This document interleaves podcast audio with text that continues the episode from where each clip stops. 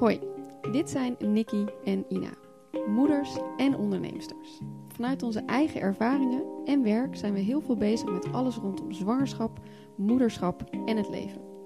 In deze podcast delen we onze gedachten, tips en vragen met jou. Met een vleugje geitenwolle sok, een lach en een traan. En in deze eerste aflevering stellen we onszelf aan je voor, zodat je een beetje weet wie wij zijn en wat je kunt verwachten. Hoi, mijn naam is Nikki en naast mij zit Ina. Vrouwen die haar zwangerschaps- en prenatale yogalessen volgen, prijzen haar om de manier waarop ze dingen kan uitleggen. En ze worden vaak geraakt door haar enthousiasme en bevlogenheid. Ina geeft deze lessen sinds de geboorte van haar eigen dochter, die inmiddels twee is. En uh, ze is vijfendertig, woont met haar vriend, dochter en kat in Utrecht. Ze is onderneemster en richtte haar eigen bedrijf Your Organization in tweeduizend elf op, waarmee ze beweging en ontspanning binnen het bedrijfsleven brengt. En in dat bedrijfsleven heeft ze zelf ook jarenlang gewerkt als communicatieprofessional, want Ina studeerde ooit eens journalistiek. Daarna ook nog eens cultuur- en organisatiemanagement. Uh, maar het belangrijkste om te weten is dat Ina een boek aan het schrijven is voor zwangere vrouwen en jonge ouders. Tijdens de yogalessen die Ina geeft, hoorden ze verhalen van vrouwen over de combinatie uh, zwangerschap en werk en jong moederschap en werk. Dat is soms een hele soepele combi, maar vaak een weg vol obstakels. En om deze verhalen te delen en vrouwen te laten weten dat ze niet alleen zijn in deze alles veranderende fase, schrijft ze nu een boek. De werktitel is Zwanger op je werk. En het wordt een reeks interviews uh, met vrouwen uit allerlei verschillende werkgebieden die hun worstelingen te boven komen. Gecombineerd met tips van experts. De geplande uitgavedatum is ergens in tweeduizend negentien en ik kijk er erg naar uit. Op haar Facebookpagina, Zwanger op haar werk, en haar persoonlijke YouTube-kanaal houdt Ina je op de hoogte en geeft ze je praktische tips en inspirerende verhalen. Dankjewel voor deze mooie intro, um, want naast mij zit namelijk Nikki. En Nikki staat bekend om haar aandachtige, ruimhartige en positieve manier van werken. En daarbij heeft ze altijd uh, oog voor het hele mens en de hele omgeving. Hier en daar is ze misschien een tikkie spiritueel, maar ze staat altijd met beide benen op de grond. Naast het drukke leven als moeder werkt Nikki ook als life counselor op de Vrije Universiteit. En daar begeleidt ze studenten met uiteenlopende levensvragen. Daarnaast werkt ze ook nog eens als onderneemster in haar eigen praktijk Mom Circle. Hierin staat ze klaar voor zwangere vrouwen, pasgeboren en doorgewinterde moeders die ondersteuning kunnen gebruiken in de ontdekkingsreis naar hun rol als moeder en mens. En juist die ondersteuning miste Nikki zelf tijdens haar zwangerschap en het eerste jaar als moeder. En ze is dan ook heel dankbaar en enthousiast dat ze nu iets kan doen voor andere moeders in deze life-changing periode. Nikki studeerde in tweeduizend tien af als pedagoge en heeft vervolgens haar master in de humanistiek behaald. Ze is eenendertig en verruilt binnenkort helaas het mooie Utrecht voor het misschien nog wel mooiere Culemborg. En samen met haar verloofde, peuterzoon en buikbaby, uh, en ook nog eens de kat, gaat Nikki het avontuur aan in de uiterwaarden van de Lek. Wil je meer weten over Nikki of over Mom Circle? Neem dan een kijkje op haar website w w w punt mom circle punt n l.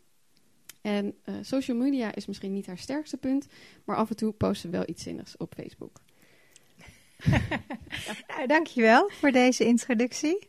Um, ja, ja, dat klopt. Ik doe mijn best op social media, maar dat lukt niet nou altijd. Ja, jij snapt dan wel weer dingen van Instagram en die snap ik dan weer niet. Dat is waar. Dus uh, zo kunnen we elkaar helpen. Dat ja. is waar. Um, jij bent postnataal yogadocent um, uh, en zwangerschapsyogadocent natuurlijk.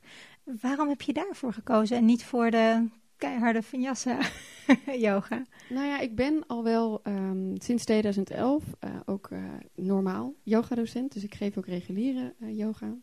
Um, maar tijdens de zwangerschap um, van mijn dochter merkte ik eigenlijk hoe fijn uh, de specifieke birthlight zwangerschapsyoga was. Um, En het hielp me uh, tijdens de zwangerschap om veilig te bewegen, om uh, contact te maken met mezelf en met mijn groeiende buik.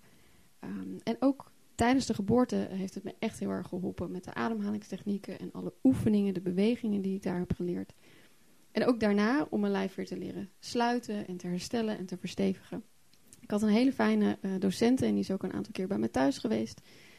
En toen dat traject een beetje was afgesloten en ik een paar maanden um, ja, na de geboorte was, toen dacht ik, ja, ik vond het zo fantastisch en het heeft mij zo geholpen. Hier wil ik andere vrouwen ook mee gaan helpen. Dus toen ben ik de opleiding gaan doen En sindsdien geef ik deze lessen. En ik vind het een van de ja, mooiste dingen ook om te doen. En zeker ook het postnatale deel, omdat ik dan vaak ook bij vrouwen thuis kom. Uh, voor één of voor twee keer. Um, en dan ook de baby kan zien. Wat natuurlijk heel leuk is als ik uh, die dames uh, langere tijd heb gevolgd. Um, en ook echt hen kan helpen in die opstartfase. Om hun lijf ook weer te voelen. Um, om het te, te helpen, te verstevigen. En uh, ja, het heeft gewoon een heel positief effect. Dus daarom vind ik het heel fijn uh, om dit te kunnen doen. Ja. En zo herkenbaar. Ik heb tijdens mijn eerste zwangerschap ook birthlight yoga gevolgd. Ja. En er echt heel veel aan gehad tijdens de bevalling. Ja. De ademhalingstechnieken, wat je zegt, de bewegingen. Dat je leert dat je mag en kan bewegen tijdens de bevalling. Uh, en niet alleen maar stil op je rug hoeft te liggen. Ja, precies. Uh, is voor mij echt heel erg fijn geweest. Ja. Wat ik misschien nog wel, want dat vind ik ook het mooie aan wat jij doet met Mom Circle, is dat ik heb gemerkt dat uh, de yoga, dat had ik heel erg nodig. Maar toen mijn dochter net geboren was, was er in Utrecht eigenlijk postnataal één, één les waar je dan met je baby naartoe ging. En ik merkte dat ik daar super gestrest van raakte. Uh, dus daarom vind ik het nu ook heel belangrijk om een les te geven voor alleen de moeders, zonder baby's. Hoewel het ook echt heel erg leuk kan zijn, maar ik heb zelf die behoefte toen heel erg gevoeld. Um, En ook achteraf gezien de behoefte om gesprekken te voeren met andere jonge moeders. En ik denk dat daarom ook wat jij doet met Mom Circle zo super waardevol kon zijn. Omdat dat meer is dan alleen maar bewegen en, en goed herstellen. Maar ook veel meer, ja, wat gebeurt er allemaal met je tijdens die uh, levensveranderende fase eigenlijk? Ja, je hebt gelijk. Ik, ik ben ook naar die uh, lessen geweest met mijn baby. Eén keer. Ja. En daarna nooit meer. Omdat ik, uh, ik moest borstvoeding geven tussendoor. En mijn, mijn baby was de enige die huilde. Dat ik ook dacht, is er nu iets mis met mijn baby of met mij? Nee, want dat deden mijne ook. Ja. Ja. Um, dus, dus daar ben ik eigenlijk snel weer weggegaan. En sindsdien is mijn yoga practice ook niet meer helemaal teruggekomen zoals ik dat wilde. Of zoals ik dat voorheen deed en nu graag zou, zou willen doen nog. Um, dus ik... Dus ook wat jij doet, mega waardevol. Dat je toch nog in die zelfzorg kan blijven ja. zitten. Hè? En kan voelen wat is voor jou belangrijk en dat kan doen. Um, en je zei net, uh, ik had er zelf heel erg behoefte aan. Heb je die postnatale periode dan ook als intens ervaren? Dat, ja. Waarschijnlijk wel, iedereen ja. wel. Maar hoe was dat voor jou? Um, ja, ik denk dat die eerste zes maanden uh, de meest intense periode zijn geweest uit mijn leven. Um, en uh, ik heb een hele goede en fijne zwangerschap gehad. Uh, de geboorte was echt uh, nou, super. Ik ben thuis bevallen. Alles ging goed. Um, maar ik merkte gewoon dat die eerste zes maanden... ik was mezelf gewoon een beetje kwijt. En mm-hmm. mijn dochter huilde heel erg veel... zonder dat er nou echt een oorzaak voor was. Um, ik kan niet zo heel erg goed tegen slaapgebrek. Uh, en dat is iets wat je natuurlijk altijd hebt als, uh, als jonge ouder. En die combinatie zorgde ervoor dat ik... En dus ook het gemis aan yoga, want ik kon niet alleen uh, uh, ergens een les volgen. Uh, en in een gewone reguliere les, daar voelde ik me nog niet thuis. Ook nog niet zeker genoeg over mijn eigen lijf. Um, dus ja, ik, heb, ik vond dat wel een, een lastige, uh, lastige periode. En gelukkig had, kon ik daar wel heel goed over praten. In ieder geval ook met mijn partner, die dat deels ook hetzelfde heeft ervaren. Um, maar ja, achteraf gezien had ik mezelf daarin wel wat meer steun gegund. Bijvoorbeeld door gesprekken te voeren met, uh, met een professional ook. Ja, ja. Nou, dat is al wat ik ook heel veel hoor van jonge moeders. Die gewoon, wat jij zegt, ik weet, wist eigenlijk niet meer wie ik was. Ja. Ik ben mezelf gewoon een beetje kwijt en verloren in die periode. Dat is zo herkenbaar. En het komt zo vaak voor dat het heel goed is dat daar gewoon uh, ook aandacht voorkomt. Ja. En nou ja, fijn dat wij dat met deze podcast ook kunnen doen. Ja, want hoe was die periode voor jou? Uh, die was ontzettend intens. Eigenlijk het eerste jaar dat ik denk, ja, ging het misschien niet zo goed. Um, ik ben uiteindelijk ook na tien maanden, ongeveer negen maanden uh, na mijn bevalling thuis komen zitten met een burn-out. Het was een combinatie van alles. Ik had eigenlijk een baby die um, redelijk oké was. Niet heel veel huilde, maar wel heel erg weinig sliep. Um, waardoor ik echt kapot was. Um, ik gaf borstvoeding, uh, wat ik heel erg intens vond, wat mij niet heel erg gemakkelijk afging. Um, en ik zat vast in een baan waar ik heel erg ongelukkig was. Dus dat was een, een combi van alles. En daarnaast uh, dronk mijn zoontje niet uit een fles, dus ik moest uh, op en neer en nog voeden tijdens mijn werk. Um, ik kan niet één reden aanwijzen waarom het zo... stressvol was. Het was eigenlijk echt alles, alles. bij elkaar. Um, en ik merk nu dat, um, nou ja, nu ik, nu ik bewuster in het leven sta, uh, ik dat ook beter kan, uh, daar, daarmee om kan gaan. En die, dat eerste jaar, waarin je zei dat dat was voor jou heel erg intens door echt die hele combinatie van werk en thuis en nieuw moederschap. En um, was dat ook het moment waarop je dacht, hier wil ik iets mee gaan doen? Ja, het was eigenlijk het moment dat ik uh, in mijn kraambed lag en dacht, uh, ik denk dat het dag drie was. En dacht, ik wil nu echt heel graag met iemand praten. Een professional. Hè? Ik, had, uh, ik heb een hele lieve partner die heel goed naar me luistert. Ik heb een moeder die uh, echt nou, uh, als een soort therapeutenfunctie heeft soms. Ik heb twee zussen die heel veel aandacht voor me hebben. Maar ik wilde graag mijn verhaal opnieuw kunnen doen. Zonder dat iemand het al drie keer gehoord had. Zonder um, mensen die me al kenden of het in een bepaald kader plaatsten. En uh, die dag zou de verloskundige komen uh, voor een check-up. En ik dacht echt, oh, nu is het moment. Ik kan even mijn verhaal kwijt. En zonder oordeel over het drukke werk van verloskundigen, want die, die hebben het onwijs druk. Maar deze lieve vrouw die kwam binnen. Hé, hey, het gaat goed hè, je hebt een leuke kraamzorg. Wat overigens niet waar was, die heb ik weggestuurd. Die dacht daarna, um, je hebt geen hechtingen. Wat fijn, ik hoor dat je bevalling goed gegaan is. Helemaal top meisje, ik ga weer. En ik lag daar echt ontredderd en ontgoocheld in dat bed. Denkende, maar... Hè? Wie ben ik nou? Wat kan ik nou? Uh, ik weet het niet meer. Um, en dat is, daar is eigenlijk het zaadje geplant. Het heeft een jaar geduurd voordat ik Mom Circle echt heb opgezet. Maar daar is het zaadje geplant van ik wil vrouwen hierin begeleiden. Ik ben tenslotte humanistisch-geestelijk verzorger. Kun je daar um, wat meer over vertellen? Want ik denk dat veel mensen niet weten wat dat betekent. Ja, dat begrijp ik. Um, Geestelijk verzorgers zijn van oudsher uh, pastoors um, die werken in de um, ziekenhuizen om mensen te begeleiden met levensvragen. Um, en er is op een gegeven moment een stroming gekomen vanuit het humanisme, zo uh, na de Tweede Wereldoorlog, uh, waarin er gezegd wordt, hey, dit moeten ook niet-kerkelijke mensen, moeten ook naar zo'n geestelijk verzorger kunnen die uh, vastlopen met vragen als wat betekent het leven voor mij? Zeker als je niet meer goddelijk bent of in God gelooft. We zijn allemaal een God, beetje goddelijk precies. Natuurlijk. um, uh, nou, vanuit daar is een opleiding ontstaan tot humanistisch geestelijk verzorger. Uh, en het klinkt allemaal heel erg zwaar, maar in de praktijk ben je eigenlijk heel vaak bezig met uh, vragen als wie ben ik? Wat is belangrijk in mijn leven? Wat is van ultieme, uh, van ultieme waarde voor mij? Um, en dat doe ik dus op de Vrije Universiteit. En daarvan dacht ik, dat moet er ook voor moeders komen. Want er is niks existentiëler of zingevender dan moeder worden. Het ja. is zo'n basis iets in je leven. En het, het tekent je en het vormt je. En vanuit daar vertrek je opnieuw. Of, of moet je jezelf opnieuw uitvinden. Um, ja, dat herken ik ook wel heel erg. Dat, dat in die eerste periode... dat Uh, mijn vriend ook dan wel zei van nou neem even wat tijd voor jezelf. Maar dan zat ik een soort van apathisch op de bank en dan dacht ik, ja maar wat moet ik dan nu doen? En dan zei hij, ja maar ga dan even gewoon de stad in. Dan dacht ik, ja maar wat moet ik dan in de stad? Ja ga even een kopje koffie drinken in je eentje. En dacht ik, ja maar in mijn eentje, daar heb ik helemaal geen zin in. En hij zei, ja maar ga dan even yoga doen. En ik dacht, ja maar dat kan ik nog niet, want het is nog te kort op de geboorte. Ik wist het gewoon niet meer, terwijl ik over het algemeen echt wel iemand ben die goed weet uh, wat ze wil. Maar op dat moment, ik wist het gewoon echt niet meer. Um, en ik, ja, dat is voor iedere vrouw denk ik ook weer anders. Maar voor mij was het een hele heftige ervaring om echt te ervaren. Ik weet gewoon niet meer wat ik wil en wie ik nou echt ben.